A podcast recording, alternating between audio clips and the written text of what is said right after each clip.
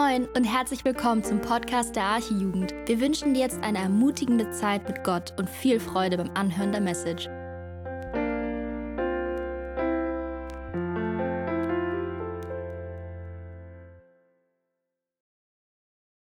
Guten Abend. Schön euch zu sehen.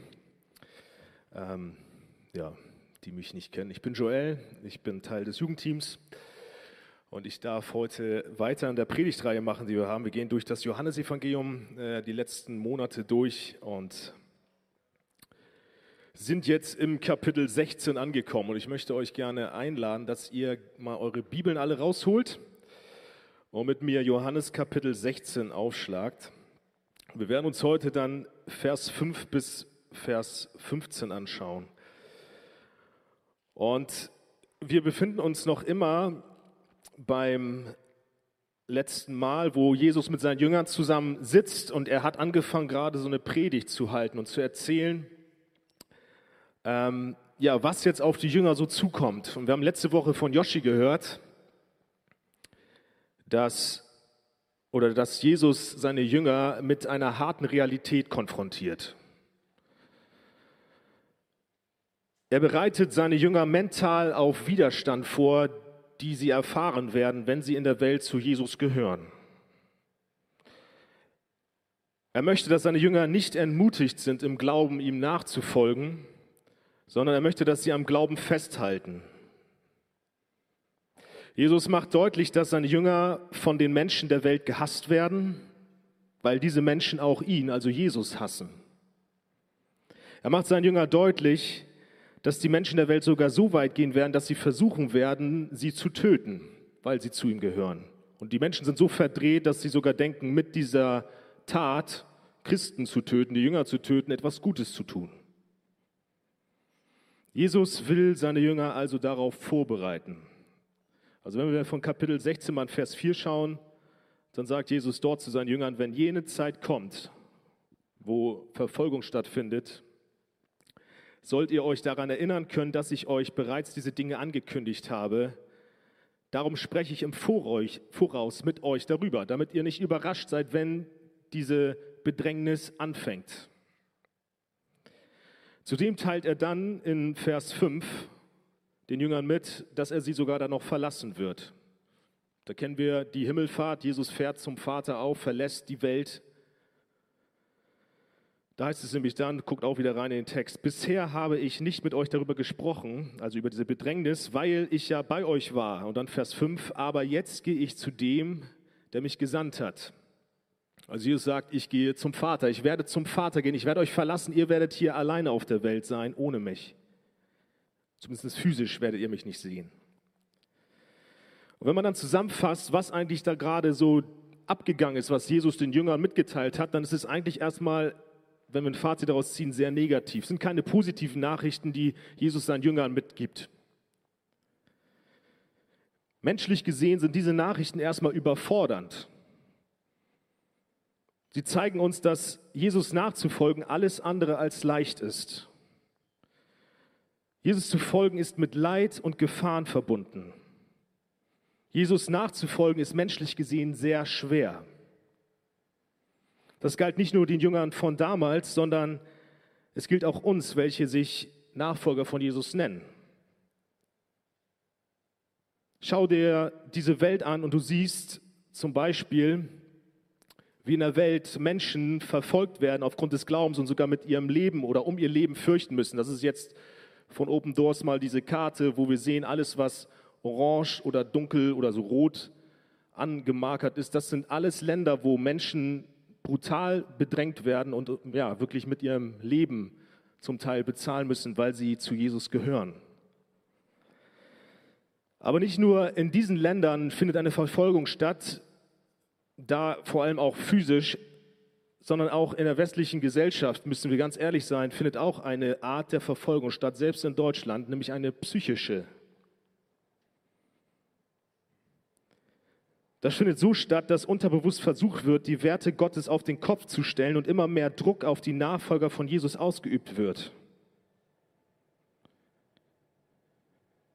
Es wird Druck ausgeübt, wenn man die Werte der Bibel hochhält und sich zu Jesus bekennt. Das geschieht einerseits dadurch, dass man an jeder Straßenecke oder im Internet durch Werbung und mit anderen Mitteln mit sündigen Gedanken konfrontiert wird, indem falsche Ideologien verbreitet werden, die nicht Gottes Wort entsprechen. So fängt es an, dass wir in die Landeskirchen schauen und nicht mehr das Kreuz im Zentrum ist, sondern eine Regenbogenfahne dort hängt. Es ist anstrengend hier als Christ. Und auch wir erleiden eine Verfolgung, die nicht zu unterschätzen ist. Und wenn wir dann ehrlich dieses ganze Zeugs, was ich gerade aufgezählt habe, mal reflektieren, dann müssen wir feststellen, dass wir es nicht alleine schaffen in dieser Welt. Wir schaffen es nicht alleine, Jesus nachzufolgen aus uns heraus. Wir schaffen es nicht alleine gegen die Versuchung der Welt anzukämpfen. Wir schaffen es nicht alleine, Menschen für das Evangelium zu gewinnen. Wir brauchen übernatürliche Kraft dazu. Wir brauchen Hilfe von Gott selbst, um in dieser Welt zu bestehen und am Glauben auch festzuhalten. Der Widerstand ist zu groß und die Aufgabe ist viel zu schwer, als dass wir das aus uns selbst heraus tun könnten. Eine Frage, die ich uns stellen möchte, ist vielleicht auch dann, wäre es nicht schön in diesen ganzen Herausforderungen, dass Jesus hier wäre?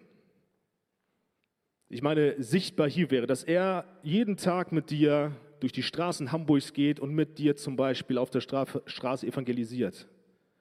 Wenn er in deiner Bedrängnis, in deiner Versuchung neben dir steht und dich anfeuert, physisch gesehen, wäre das nicht schön? Wenn er uns physisch mit seiner Anwesenheit unterstützen würde. Aber dem ist nicht so. Du siehst Jesus nicht. Er ist nicht physisch hier neben dir und unterstützt dich sichtbar in der Nachfolge. Und vielleicht ist deine aktuelle Reaktion auch auf Umstände in deinem Leben die gleiche wie die Reaktion der Jünger, als sie hörten, dass Jesus sie verlassen wird. Denn die Reaktion der Jünger sieht wie folgt aus, Vers 5 und 6 vom Text, schaut mit mir rein. Sagt Jesus, und keiner von euch fragt mich, wo gehst du, wohin gehst du? Und dann heißt, sagt er weiter, denn ihr seid erfüllt von tiefer Traurigkeit über das, was ich euch sage. Die Jünger waren voller Traurigkeit und machten sich Sorgen um ihre Zukunft. Und ist deine Reaktion vielleicht auch aktuell ähnlich? Ist dein Herz auch immer wieder voll Traurigkeit? Vielleicht bist du enttäuscht von Jesus und machst dir Sorgen um deine Zukunft, genauso wie die Jünger es taten. Die Jünger könnten auch den Gedanken bekommen haben, dass Jesus nicht fair ist, wenn er sie jetzt so verlässt, dass er nicht loyal zu ihnen ist. Denn wenn man sich das anguckt, erstmal motiviert er dann schön die Jünger damit, dass er ihnen schlechte Nachrichten gibt. Er übrigens, es wird richtig schlimm werden und übrigens dann in dem gleichen Atemzug sagt, und ich werde euch verlassen. Vielleicht hast du ähnliche Gedanken und fragst dich, wo Jesus ist. Du denkst, dass er vielleicht nicht wirklich zu dir steht. Dazu neigen wir Menschen automatisch. Doch das ist ein egoistischer Ansatz und zeigt, wie schnell unser Gottesverständnis verzerrt wird, wenn unsere eigene Sicherheit und unser Ego in Gefahr ist. Denn Jesus lässt uns nicht allein. Er verlässt uns auch nicht einfach. Jesus ist voller Liebe. Er ist voller Zuneigung. Er will nur unser Bestes. Er will nur dein Bestes. Denn er lässt uns nicht in Stich.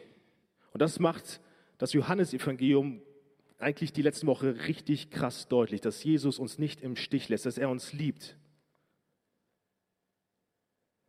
Denn er wird sein Leben für seine Jünger geben, damit wir von unserer Schuld befreit sind. Vor ihm liegt der schlimmste Leidensweg, weil er sich um dein größtes Problem, deiner Sünde kümmern wird. Sein ganzes Leben drehte sich nur um uns. Und das Gleiche sehen wir auch in der Textstelle von heute. Er kümmert sich um dich und um mich. Er lässt seine Jünger nicht einfach allein. Nein, die Vorbereitungen für seinen Abschied sind alle getroffen. Vers 7, schaut mit mir rein. Da sagt Jesus, doch glaubt mir, es ist gut für euch, dass ich weggehe, denn wenn ich nicht von euch wegginge, käme der Helfer nicht zu euch. Wenn ich aber gehe, werde ich ihn zu euch senden. Im Tausch, dass Jesus nämlich gehen wird, kommt ein anderer Helfer in diese Welt, von dem Jesus sagt, dass es sogar besser ist, dass Jesus sie verlassen wird, damit dieser Helfer kommen wird.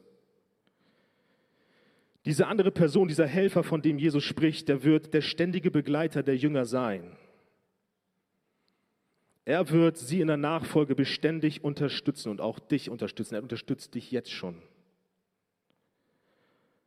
Von wem redet Jesus hier? Es ist der Heilige Geist. Der Heilige Geist ist der Helfer, der kommen wird und die Jünger und auch uns in der Nachfolge unterstützt. Wichtig zu verstehen ist, der Heilige Geist ist nicht nur, da können wir das nächste Bild ranschmeißen, nicht nur irgendwie eine Macht oder nur der Geist von Jesus, irgendwie etwas, ja, so etwas, was von Jesus ausgeht. Nein, der Heilige Geist ist Gott selbst, wie das Bild hier hinter mir zeigt. Der Heilige Geist ist vollkommen Gott und er war schon immer da, er wird immer sein und er war schon vor Grundlegung der Welt dort oder ich, überhaupt da und ist auch Schöpfer dieser Welt. Er ist die dritte Person unseres Gottes. Wir glauben nämlich an einen Gott, der aus drei verschiedenen Personen besteht. Jede Person ist vollkommen Gott, der Vater, der Sohn und der Heilige Geist. Aber jede Person hat nochmal eine eigene Aufgabe. Und trotzdem sind sie ein Gott. Jeder ist auch in sich vollkommen Gott. Schwer zu verstehen, aber so ist es.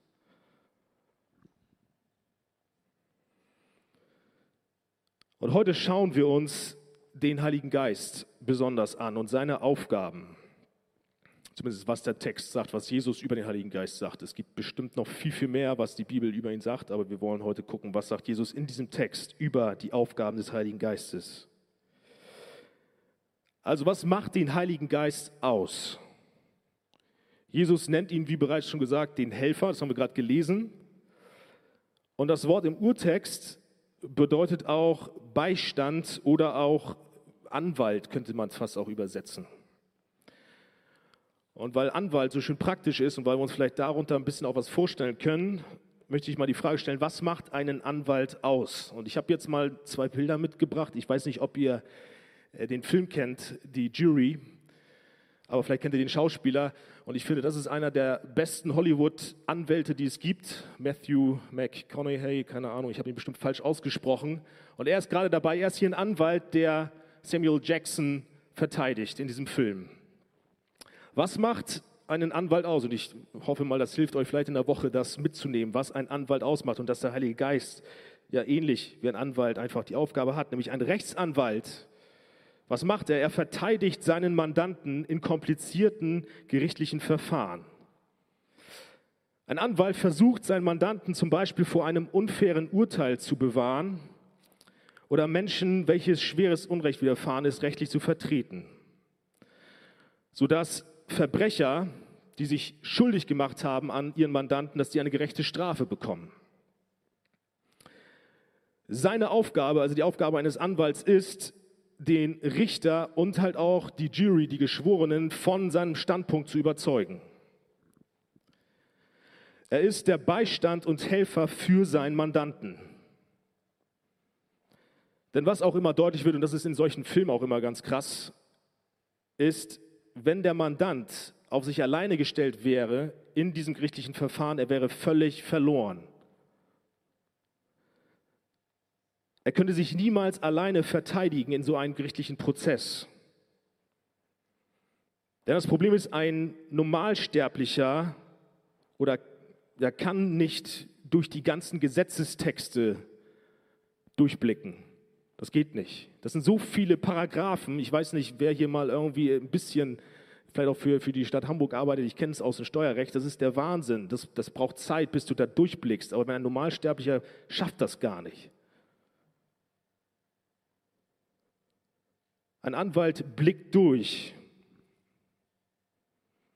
Ein normal sterblicher Mensch hat keine Ahnung, wie er was sagen darf und was er sagen darf, damit das nicht gegen ihn sogar verwendet wird. Ein Anwalt oder Rechtsbeistand ist notwendig, ein Helfer. Und dann kommt dazu, dass ein Anwalt zudem ein Vertrauensverhältnis auch zu dem Mandanten haben sollte. Er sollte seinen Mandanten relativ gut kennen, denn der Mandant verlässt sich auf seinen Anwalt. Und so ungefähr, und das Beispiel hinkt natürlich wie eigentlich jedes Beispiel, aber so ungefähr können wir uns die Rolle des Heiligen Geistes vorstellen. Er steht zu uns wie ein Rechtsanwalt und hilft uns, Jesus nachzufolgen und unseren Auftrag von Jesus zu erzählen, auszuführen. Während wir parallel wie ein Mandant ohne ihn verzweifeln würden und unser Leben für Jesus eigentlich nicht hinkriegen würden. Wir wären überfordert. Wir hätten nicht den Durchblick für die Wahrheit und das werden wir jetzt gleich auch sehen.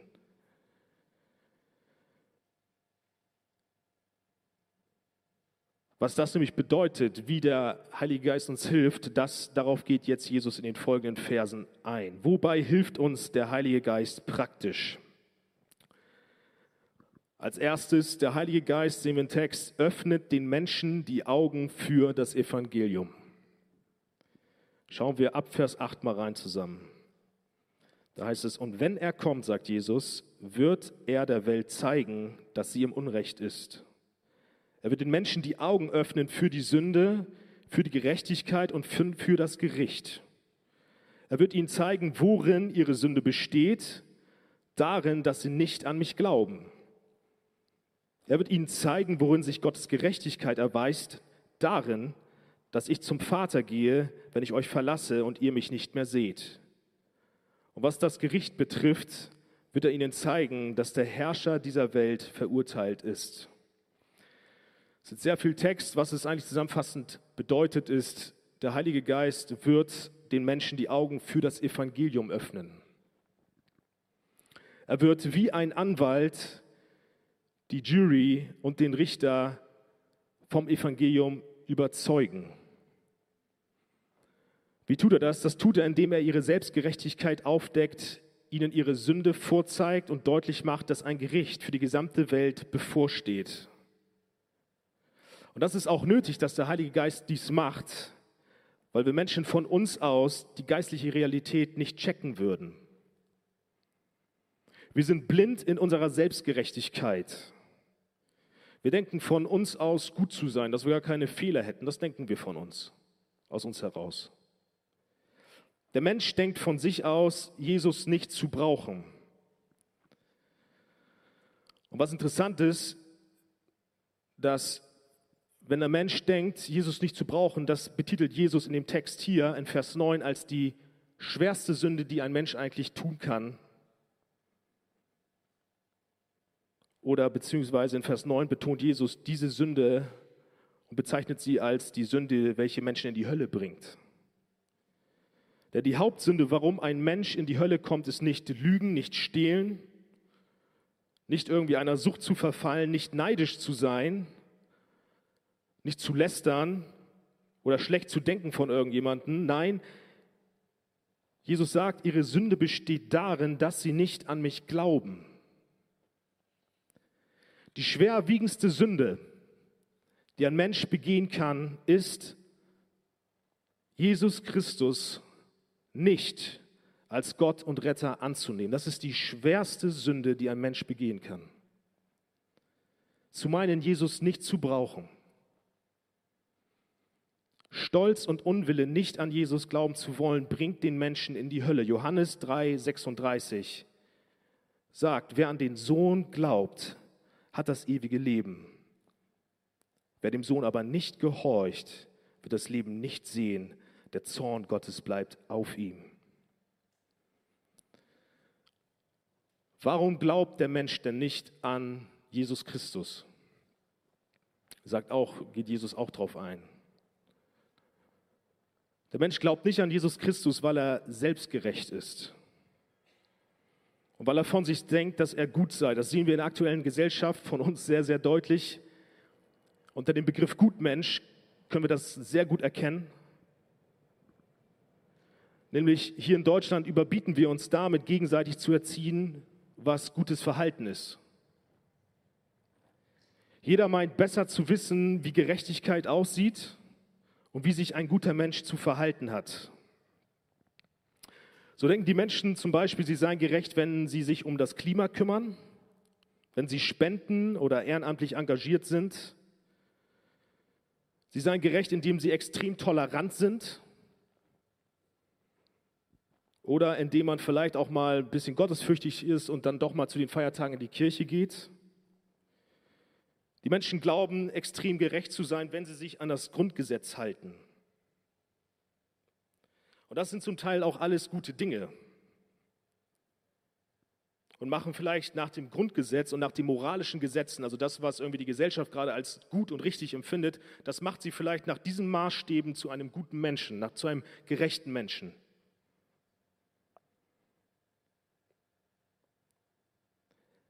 Aber in dieser Selbstgerechtigkeit sieht der Mensch eigentlich nicht, wie ungerecht und wie böse er ist. Er will in seiner Selbstgerechtigkeit seine Bosheit gar nicht wahrhaben. Denn unsere Gesellschaft ist eine Gesellschaft voller Regeln und Sicherheitsmaßnahmen, welche uns von der Sünde, also dem Bösen der Menschen schützen sollen. Und da habe ich ein paar Sachen mal rangeschmissen, dass ihr ein Bild davon habt, was wir für Maßnahmen ergreifen, die uns vor der Sünde schützen sollen. Wir haben eine Polizei, eine Steuerfahndung, wir haben Gerichte und Gefängnisse, weil die Menschen scheinbar zu viel Verhalten neigen. Wir haben Dreifachschlösser an unseren Häusern, haben Alarmanlagen und Sicherheitskameras am Haus und Auto. Wir schließen unsere Fahrräder an den Bahnhöfen an, damit sie nicht geklaut werden. Wir haben Passwörter für E-Mail und Social-Media-Kanäle und auch für Bankkonten, weil wir Angst haben, dass wir gehackt werden. Wir haben Sicherheitskontrollen an Fußballstadien, an Flughäfen und anderen großen Veranstaltungen, die irgendwie öffentlich sind, weil die Gefahr besteht, dass vielleicht ein Anschlag gestehen könnte, geschehen könnte, genau. Und ich könnte jetzt die Palette weiter so aufzählen, wo wir merken, dass die Gesellschaft die ganze dabei ist, irgendwie Sicherheitsmaßnahmen zu schließen, damit nicht die Sünde der Menschen zerstört. Wäre der Mensch gut und gerecht, dann würde es doch all diese Maßnahmen nicht geben. Aber der Mensch ist blind und erkennt seine Ungerechtigkeit nicht, er will es auch nicht. Er schafft, wie ich schon gesagt habe, seinen eigenen Maßstab für Gerechtigkeit und dafür, was es bedeutet, gut zu sein. Und das macht das Wort Selbstgerechtigkeit übrigens aus, dass man selbst weiß, was gerecht ist. Das Problem ist aber, selbst wenn man sich an das Grundgesetz hält, macht es dich doch nicht zu einem gerechten und guten Menschen. Denn nicht das Grundgesetz oder die moralischen Gesetze der Gesellschaft machen dich zu einem guten Menschen und bestimmen, was gut ist, sondern Gott allein bestimmt, was gerecht ist und was gut ist. Gott ist der Maßstab für die Fragen der Gerechtigkeit und was gut ist.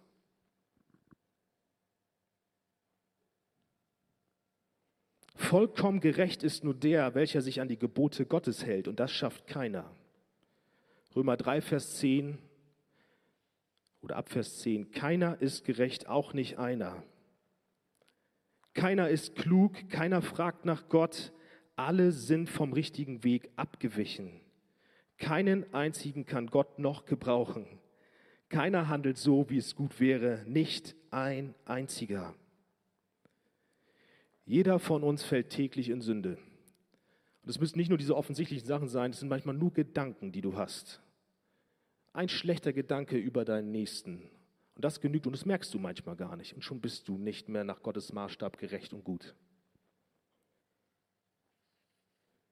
Wir haben alle den Tod verdient, weil wir nach Gottes Maßstab ungerecht sind.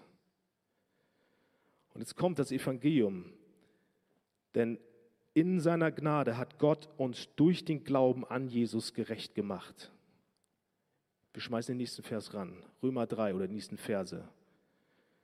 Doch jetzt hat Gott seine Gerechtigkeit sichtbar werden lassen. Es ist eine Gerechtigkeit, deren Grundlage der Glaube an Jesus Christus ist und die allen zugute kommt, die glauben. Vers 24. Dass sie für gerecht erklärt werden, beruht allein auf seiner Gnade. Es ist, ein, es ist sein freies Geschenk aufgrund der Erlösung durch Jesus Christus. Ihn hat Gott vor den Augen aller Welt zum Sühneopfer für unsere Schuld gemacht. Durch sein Blut, das er vergossen hat, ist die Sühne geschehen, also die Vergebung geschehen. Und durch den Glauben kommt sie uns zugute. Durch Jesus Christus sind wir gerecht vor Gott, durch den Glauben an Jesus Christus.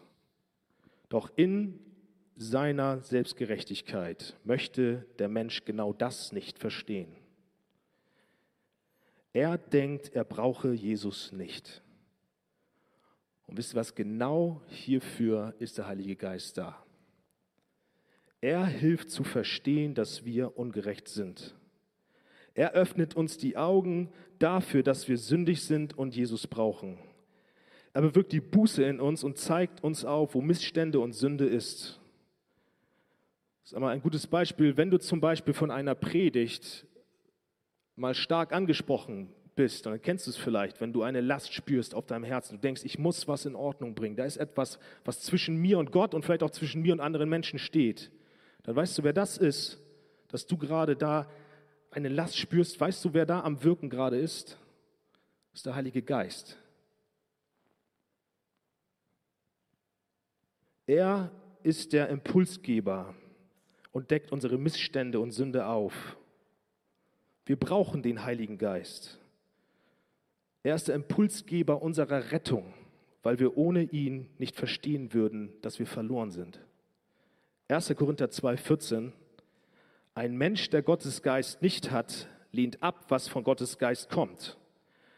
Er hält es für Unsinn und ist nicht in der Lage, es zu verstehen, weil ihm ohne den Geist Gottes das nötige Urteilsvermögen fehlt. Nur durch den Heiligen Geist wird dir die Wahrheit der Bibel aufgeschlossen und verstehst plötzlich, was Sache ist. Du verstehst, dass du verloren bist ohne Jesus Christus. Du verstehst, dass du einen Schöpfer hast. Diese ganzen Geheimnisse werden dir durch den Heiligen Geist geöffnet, dass du es verstehst. Und das darf dich übrigens auch in deiner persönlichen Mission ermutigen. Wenn du für Jesus auch eintrittst und vielleicht in Bedrängnis bist, dann darf dich das ermutigen, denn der Heilige Geist wird dir als dein Anwalt auch die richtigen Worte schenken und quasi sogar für dich reden, für dich eintreten, an deiner Seite sein. Er ist es nämlich auch am Ende, der die Menschen zum Glauben führt, der, der am Ende redet und die Augen öffnet für den Glauben. Matthäus 10, 19 und 20, da sagt Jesus auch zu seinen Jüngern, wenn man euch vor Gericht stellt, dann macht euch keine Sorgen, wie ihr reden und was ihr sagen sollt. Denn wenn es soweit ist, wird euch eingegeben, was ihr sagen müsst. Nicht ihr seid es, die dann reden, sondern der Geist eures Vaters wird durch euch reden. Der Heilige Geist öffnet also die Augen für das Evangelium. Dafür ist er da. Das ist seine Aufgabe, das ist seine Hauptaufgabe. Und ich möchte auf einen weiteren Aspekt eingehen, den Jesus hier nennt in dem Text, wofür er noch da ist, wofür er uns, also wobei er uns auch hilft. Verse 12 oder ab Vers 12 lesen wir wieder, guckt wieder rein mit mir. Da sagt Jesus zu seinen Jüngern, ich hätte euch noch viel zu sagen, aber ihr werdet jetzt überfordert. Doch wenn der Helfer kommt, der Geist der Wahrheit, wird euch zum vollen Verständnis der Wahrheit führen. Denn was er sagen wird, wird er nicht aus sich selbst heraus sagen, er wird das sagen, was er hört. Und er wird euch die zukünftigen Dinge verkünden. Was Jesus hier sagt, ist, dass der Heilige Geist den Jüngern immer mehr Verständnis für die Wahrheiten Gottes geben wird. Auch da wieder, so wie ein Anwalt seinen Mandanten, so gut es geht, auch mit den ganzen Gesetzen vertraut macht und die Wahrheiten der Gesetze irgendwie erklärt. So können wir uns vorstellen, macht der Heilige Geist auch das mit uns, mit der Schrift, mit der Bibel. Wäre, das lesen wir auch hier in Vers 12, wäre Jesus jetzt noch tiefer eingestiegen in die Bibel und hätte versucht, noch mehr den Jüngern zu erklären, dann lesen wir auch hier, dann wären die Jünger mit der ganzen Wahrheit völlig überfordert gewesen. Und das sehen wir auch immer wieder in Evangelien, dass die Jünger nicht immer wieder, also nicht wirklich verstanden, was Jesus eigentlich ihnen sagte. Wenn er mal über den Messias, also über sich als den Messias sprach, dann war häufig ein Riesenfragezeichen im Gesicht der Jünger. Aber der Heilige Geist entwirrte ihnen diese Dinge, sodass sie durch den Heiligen Geist inspiriert die Tiefe der Wahrheiten Gottes verstanden. Johannes 14, 26 heißt es, der Helfer, der Heilige Geist, den der Vater in meinem Namen senden wird, wird euch alles weitere lehren und euch an alles erinnern, was ich euch gesagt habe. Das sehen wir zum Beispiel an den Aposteln auch. Durch den Heiligen Geist schrieb Paulus und die anderen Apostel wie Petrus, Johannes und so weiter die Briefe an die Gemeinden. Sie kamen zu dem Verständnis, die alttestamentlichen Schriften im Lichte Jesu auszulegen und auch auf die Gemeinde und den Alltag anzuwenden. Der Heilige Geist öffnete Johannes die Offenbarung, die er sah, was alles in Zukunft stattfinden wird. Das ist alles der Heilige Geist, der den Aposteln und den Jüngern das öffnete. Und deswegen darfst du auch zu 1000 Prozent der Bibel vertrauen und wissen, dass der Heilige Geist durch sie zum vollen, dich, durch sie zum vollen Verständnis der Wahrheit führen wird. 2. Timotheus 3,16. Denn alles, was in der Schrift steht, ist von Gottes Geist eingegeben und dementsprechend groß ist auch der Nutzen der Schrift. Sie unterrichtet in der Wahrheit, deckt Schuld auf, bringt auf den richtigen Weg und erzieht zu einem, Lebe zu einem Leben nach Gottes Willen. Wir sehen also, wie sehr uns der Heilige Geist unterstützt, alles und alles dafür tut, dass wir im Glauben gestärkt werden. Und jetzt möchte ich am Ende nochmal darauf eingehen, was denn eigentlich das Ziel des Heiligen Geistes ist. Was ist sein Hauptziel, wenn er uns hilft? Wenn er uns hilft, was, was, worauf bringt er uns? Was ist das Ziel von ihm, von seinem Wirken?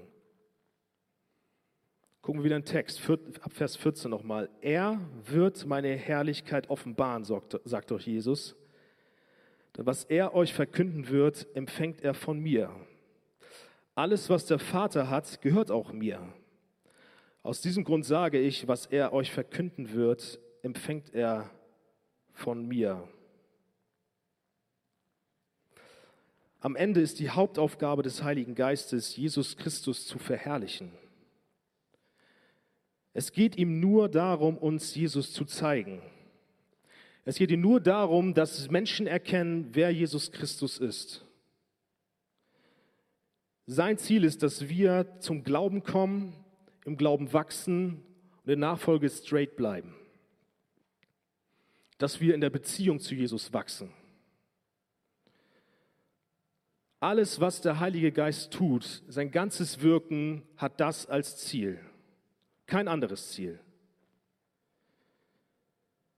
Denn manche Christen, und das muss man dann auch manchmal so noch erwähnen bei dem Ganzen, ist, dass sie meinen fälschlicherweise, dass die Aufgabe des Heiligen Geistes sich darin äußert, nur etwas Übernatürliches zu erleben.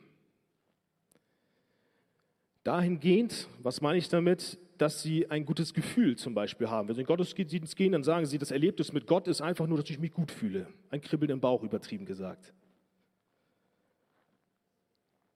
Oder dass der Heilige Geist am Wirken ist, wenn alle Menschen plötzlich umfallen in der Versammlung, so vom Geist erfüllt, wie es bei Predigern wie Benny Hinn zum Beispiel stattfindet, um einen Namen zu nennen, der das nur so macht.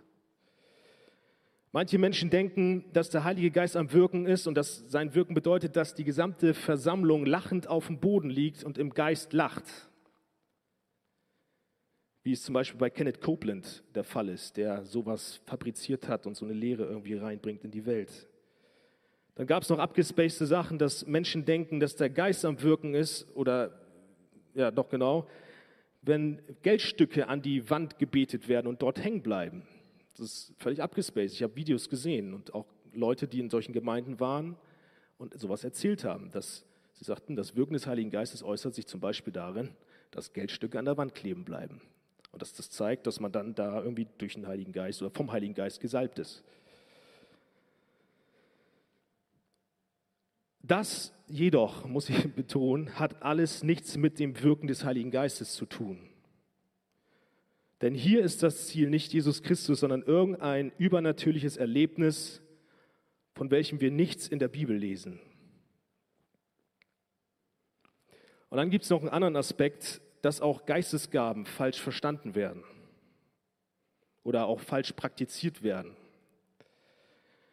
Da werden dann die Geistesgaben zu sehr in den Mittelpunkt gerückt, sodass nicht mehr Jesus im Mittelpunkt steht, sondern die Geistesgaben im Mittelpunkt stehen. Der Klassiker wäre hier dann Zungenrede und Prophetie. So wird dann in den Gottesdiensten ohne Ziel durcheinander in Zungen geredet und gebetet. Und in manchen Gemeinden wird dann sogar gesagt, dass man nur wirklich je, also gerettet ist, wenn man die Gabe der Zungenrede hat. Aber auch hier gilt das Gleiche, wenn wir das Ziel des Heiligen Geistes sehen. Jesus Christus muss im Mittelpunkt bleiben. Nicht die Geistesgabe rettet, sondern der Glaube an Jesus allein.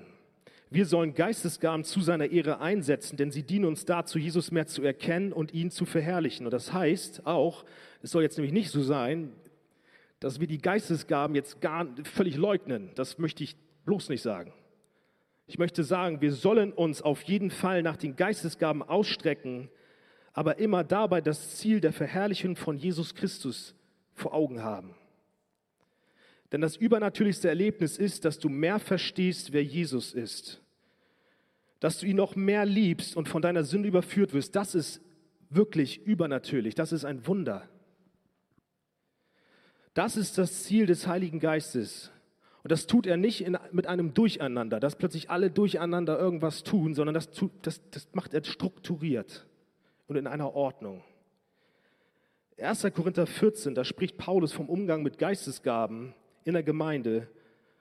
Und dann sagt er in Vers 33, denn Gott ist nicht ein Gott der Unordnung, sondern ein Gott des Friedens. Also das Gegenteil, wie es in manchen Gemeinden zugeht. Also was ist das Fazit aus dem Ganzen? Du darfst wie die Jünger Hoffnung haben und brauchst keine Angst und keine Sorgen vor dieser Welt haben. Du bist nicht allein in dieser Welt. Nein, der Heilige Geist ist bei dir und dein treuer Beistand, welcher dir hilft. Er hilft dir nah bei Jesus zu bleiben und öffnet dir die Wahrheiten der Bibel. Du hast mit ihm aber auch einen treuen Helfer, der dir zur Seite steht und den Rücken frei hält, wenn du für Jesus eintrittst. Er hat am Ende immer das letzte Wort und tut am Ende die Arbeit. Er wird dir in deiner Bedrängnis Kraft schenken und auch dir die richtigen Worte geben, wenn es nötig ist und du für Jesus Zeugnis abgibst. Er wird für dich sprechen, wie ein Anwalt für seinen Mandanten spricht. Nehme also mit, dass du den Heiligen Geist brauchst sei dir auch seiner Anwesenheit ganz bewusst und seines Wirkens auch bewusst. Denn manchmal neigen wir hier auch gerade bei uns in der Gemeinde dazu, dass wir den Heiligen Geist nur immer so in Klammern setzen oder so nebenbei mal erwähnen. Wir haben eher Angst, ihn und sein Wirken zu sehr zu betonen. Aber dafür sollten wir keine Angst haben, denn wir brauchen nochmal den Heiligen Geist. Und vor allem der Heilige Geist ist unser Gott. Ohne ihn wären wir völlig aufgeschmissen und würden, ihn, würden nicht den rettenden Glauben haben. Deswegen möchte ich euch ermutigen, dass wir uns nach ihm ausstrecken und vor allem auch Gott danken, dass wir den Heiligen Geist haben, dass er bei uns ist. Amen. Und ich möchte uns einladen, stehen wir auf, Lobpreisteam kann nach vorne, komm. Und wir wollen wirklich auch gerade Gott begegnen und auch ihm dankbar begegnen, dafür, dass wir einen Beistand haben, der uns unterstützt in unserer Nachfolge. Dass wir nicht irgendwie verzweifelt sein müssen, überfordert sein müssen in dieser Welt mit den Herausforderungen, die wir haben, dass wir ja, bedrängt sind, sondern dass er für uns kämpfen wird, wie ein Anwalt für seinen Mandanten und für uns eintritt. Lass uns diesen Gott anbeten und ich bete nochmal. Jesus, wir preisen dich. Gott, wir preisen dich, dass du mit uns bist. dass du uns nicht alleine lässt mit diesen ganzen Dingen, die in der Welt sind, sondern dass wir wissen dürfen, wir haben einen Beistand bekommen. Ein Helfer, der immer mit uns ist und unterstützt in allen Bereichen, dass wir nicht überfordert sein müssen mit dieser Welt, sondern dass du ja, bei uns bist, ganz nah. Und wir bitten dich einfach, Gott, dass du uns hilfst, dass wir auch offen sind für, für dein Wirken. Dass wir uns danach ausstrecken, auch einfach zu deiner Ehre, damit Jesus verherrlicht wird. Ich bitte dich einfach, ja, dass wir das mehr verstehen. Hilf uns einfach, ein dankbares Herz zu haben. In deinem Namen. Amen.